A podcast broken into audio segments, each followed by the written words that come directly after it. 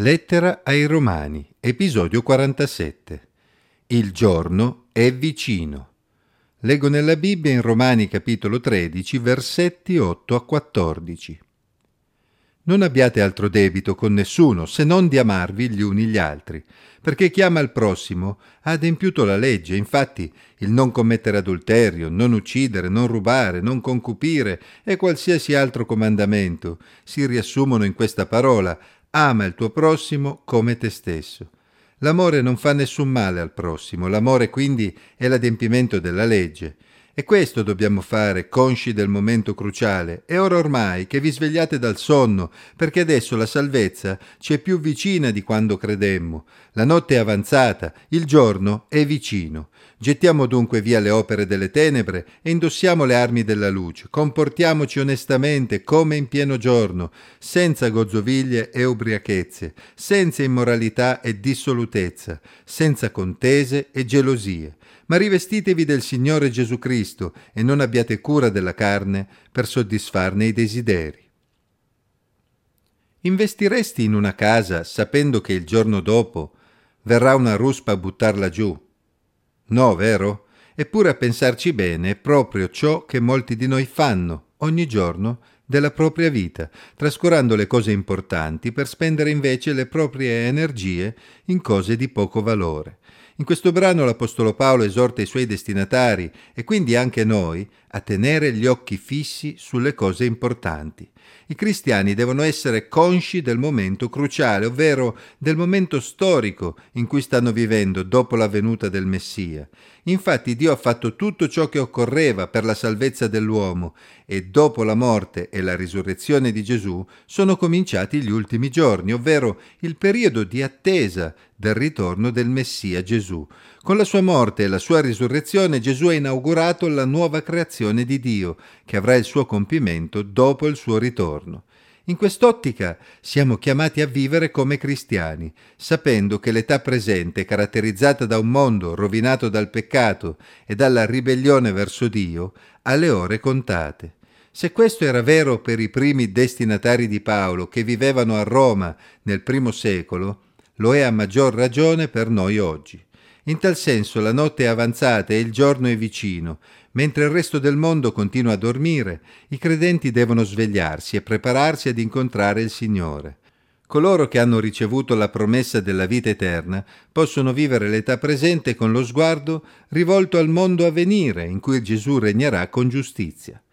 Il resto del mondo si accontentava e si accontenta ancora oggi della mediocrità e delle tenebre di questo mondo, trovando una gioia effimera in tutti i tipi di eccessi, nell'ubriachezza, nell'immoralità, nella dissolutezza, spinti dalla propria carne, cioè dalla propria natura peccaminosa. Ma i cristiani hanno scoperto il senso della vita nell'incontro con Dio e non hanno bisogno di distrarsi dalle miserie della propria vita rifugiandosi nel peccato, ma possono vivere con gioia il loro presente con una prospettiva ben diversa. Paolo aveva già affrontato questo tema nei capitoli centrali della lettera, spiegando che lo Spirito Santo poteva permettere ai credenti di vivere una vita diversa, non assecondando la propria natura peccaminosa. Ma lo Spirito Santo non forza nessuno a seguirlo. Egli agisce come un consigliere e ci indica la strada da seguire, ma lascia a noi la responsabilità di scegliere. Ecco perché in questo brano Paolo esorta i credenti a svegliarsi, a comportarsi in maniera diversa dal mondo che li circondava, a indossare le armi della luce, a mettere da parte le gelosie e le contese perché ciò non avviene in modo automatico, ma implica una decisione volontaria. Solo se siamo consci del momento cruciale, solo se siamo consci di quali siano le giuste priorità, le cose nelle quali vale la pena investire il proprio tempo e le proprie energie mentre attendiamo il ritorno di Cristo, riusciremo davvero a goderci la vita servendo il Signore. Non abbiamo bisogno di soddisfare i desideri della nostra natura peccaminosa per trovare sollievo e gioia nelle sofferenze della vita ma abbiamo piuttosto bisogno di rivestirci del Signore Gesù Cristo, ovvero di seguire le sue orme, lasciando che sia Lui, attraverso lo Spirito Santo, a guidare la nostra vita, affinché troviamo davvero la vera gioia e la vera pace che il mondo non conosce. Quando ci rivestiamo di Cristo, ci rivestiamo del suo amore. La comunità cristiana ha la responsabilità di seguire le orme di Gesù, vivendo l'amore gli uni verso gli altri, perché solo in questo modo può davvero testimoniare in questo mondo con efficacia, mostrando un anticipo del mondo a venire, dove non sarà più il peccato a farla da padrone. Il mondo in cui viviamo ha bisogno di leggi per amministrare la giustizia e tutelare i deboli, perché a causa della natura peccaminosa dell'uomo ci sarebbe sempre qualcuno pronto ad approfittare del prossimo. Quando leggiamo l'Antico Testamento ci rendiamo conto che anche gran parte delle leggi che Dio aveva dato ad Israele servivano a regolamentare i rapporti nella società di Israele, in modo che ci fosse giustizia. Chi ama non tradisce sua moglie o suo marito, non deruba il prossimo, non uccide, non prova gelosia per ciò che l'altro possiede, ma gioisce con l'altro per i suoi successi. Chi ama adempie quindi la legge. Un mondo in cui tutti amano il prossimo come se stessi è un mondo in cui nessuno fa del male al prossimo, un mondo che funziona e in cui tutti vorremmo vivere.